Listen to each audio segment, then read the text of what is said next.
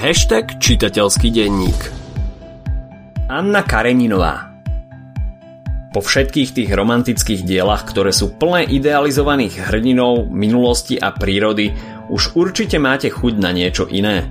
Našťastie nasleduje Vánok sviežeho vzduchu, alebo nie až tak úplne sviežeho. Záleží na uhle pohľadu.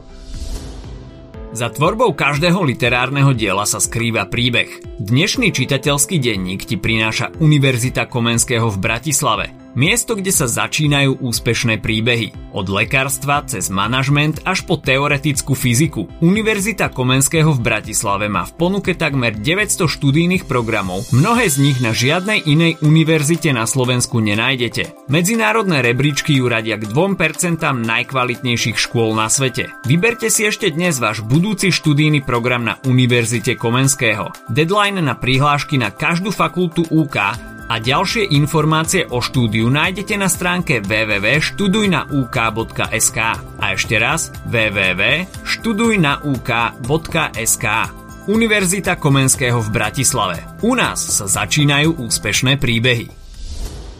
Dnes sa vrhneme na realizmus a začneme Annou Kareninovou. Realizmus je odozvou na romantizmus a v mnohých rysoch je jeho pravým opakom. Koncom 19.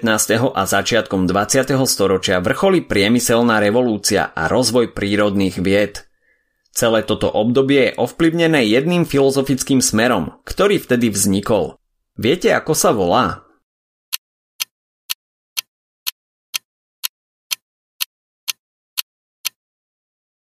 Je to pozitivizmus, smer, ktorý si vysoko cení a dokonca uznáva len tzv. pozitívne poznatky – Čiže také, ktoré sa zakladajú na vedeckých faktoch, sú dané a jasné a nie sú ovplyvnené emóciami. Vysoko si cení dôležitú vedeckú metódu pozorovania, čo je kľúčové pre realistické romány. Znamená to, že spisovatelia sa snažia písať pravdu, opisujú to, čo vidia a vo svojej tvorbe sú objektívni. Preč je idealizácia, preč je prevaha citov a emócií, preč je idea boja za niečo nadľudské, preč je titanizmus. V centre tvorby je každodenný všedný život bežných ľudí, nie romantických hrdinov. Realistický román slúži ako zrkadlo spoločnosti. Keď sa nejaký rozhodnete prečítať, môžete si byť viac menej istí, že sa dozviete, ako ľudia v tejto dobe naozaj žili. Uvidíte obrovské rozdiely medzi svetom bohatých a chudobných. V tejto dobe sa navyše darilo vedeckému pokroku a objavom, či už ide o Darwinovú evolučnú teóriu alebo rôzne sociologické a psychologické teórie, ktoré hrajú kľúčovú úlohu napríklad u Dostojevského. Čiže úplne skvelé na dielach z tohto obdobia je, že máte dva v jednom. Okrem príbehu sa aj veľa naučíte o spoločnosti a každodennom živote ľudí v danom období. Medzi najdôležitejších predstaviteľov svetového realizmu patrí spomínaný Dostojevský, Tolstoj, Emil Zola, Stendhal, Dickens, u nás napríklad Teresa Vansová či Martin Kukučín. Lev Nikolajevič Tolstoj sa narodil v roku 1828 v šlachtickej rodine a umrel v roku 1910 ako 82-ročný. Ako bolo v tej dobe zvykom, mal francúzsku výchovu – to je jeden z detailov, ktorý sa často spomína v dielach tejto doby. Mať francúzsku guvernantku a vedieť po francúzsky bolo totiž veľmi módne. Tolstoj považoval organizované náboženstvo za skorumpované a skazené. Tieto a podobné myšlienky nakoniec viedli k tomu, že bol v roku 1901 exkomunikovaný z ruskej ortodoxnej cirkvi. Svoj názor mal aj na násilie. Veril tomu, že sa mu nedá odporovať ďalším násilím preto sa ním neskôr inšpirovali aj mnohí pacifisti, napríklad Mahatma Gandhi. Mal veľmi komplikované a turbulentné manželstvo. Túžil žiť ako obyčajný rolník, čo sa odrazilo na postave Konstantína v Anne Kareninovej. Často premýšľal nad tým, že rodinu opustí, aby tento svoj sen mohol splniť. Mimochodom, jeho osobným lekárom bol Slovak Dušan Makovický. O Tolstého stave si robil detailné poznámky a tie potom vyšli v podobe denníka. Och, a ďalšie Tolstého veľmi známe dielo, ktoré by ste rozhodne mali poznať je Vojna a mier. Teraz však dáme priestor Anne Kareninovej. Dielo má dve časti a ide o spoločensko-psychologický román.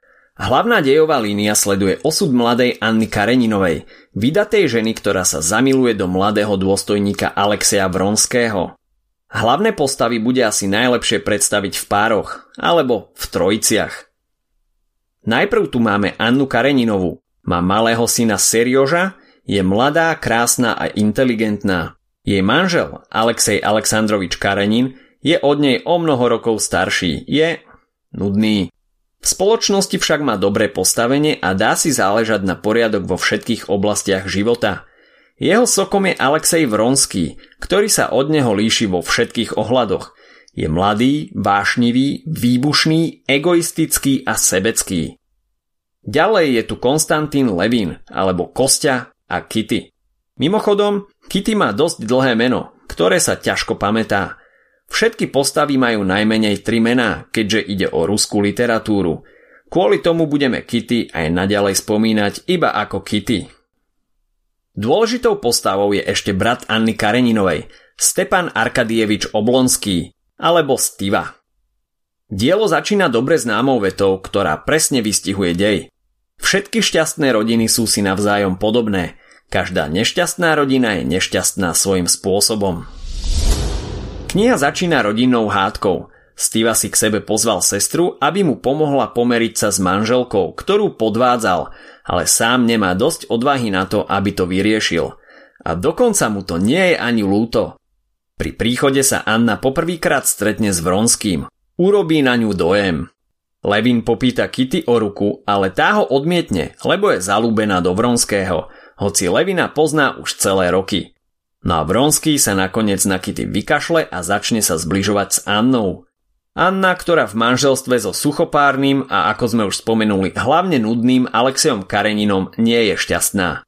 Veľmi rýchlo si privykne na pozornosť pohľadného mladého dôstojníka a ich známosť prerastie do vzťahu. Karenín jej dá ultimátum. Anna odmieta rozvod, pretože by to znamenalo, že sa už nikdy nebude môcť stretnúť so svojim synom – s Vronským preto odchádzajú do cudziny, aby unikli pred hanbou. V druhej knihe sa Kitty predsa len vydá za Levina. Levin väčšinu knihy romantizuje život na vidieku a sedliackú prácu, premýšľa nad spravodlivosťou a Kitty mu to všetko toleruje, takže im to asi klape. Vzťah Kitty a Levina je vlastne v úplnom kontraste s Annou a Vronským. Anna a Vronský sa rozhodnú vrátiť z cudziny naspäť do Ruska, Mimochodom aj s malou dcérou. Návrat však nie je príjemný. Porušili nepísané pravidlo ruskej vyššej spoločnosti. Verejne sa priznali k svojmu vzťahu, k svojmu priestupku a Anna je v ich očiach padlá žena. Navyše sa nemôže stretávať so synom, ktorého miluje a aj vzťah s Vronským prestáva fungovať. Anna začína byť paranoidná a jej duševné zdravie sa zhoršuje. Celé dni čaká na Vronského, aby zistila, kde bol – Vronský sa zasa vracia k svojmu predchádzajúcemu hýrivému spôsobu života. Anin stav sa stále zhoršuje. Aristokracia ju na každom kroku ohovára a navyše sa cíti nemilovaná. A jej život končí tragédiou. Je na vlakovej stanici a spomenie si na okolnosti, za ktorých sa s Vronským prvýkrát stretla. Niekto skočil pod vlak a Anna sa rozhodne pre rovnaký koniec.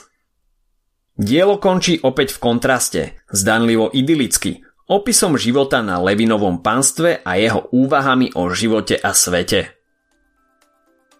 Ak sa ti dnešný podcast páčil, nezabudni si vypočuť aj ďalšie epizódy z Kultegu alebo našej série hashtag čitateľský denník. V nej sme spracovali 3 desiatky diel, ktoré by si mal poznať. Potešíme sa, ak nás ohodnotíš na Apple Podcasts, napíšeš komentár na YouTube alebo dáš odber na Spotify, aby ti nič neuniklo. A nezabudni o nás povedať kamošom. Počujeme sa pri ďalšej časti School Tagu.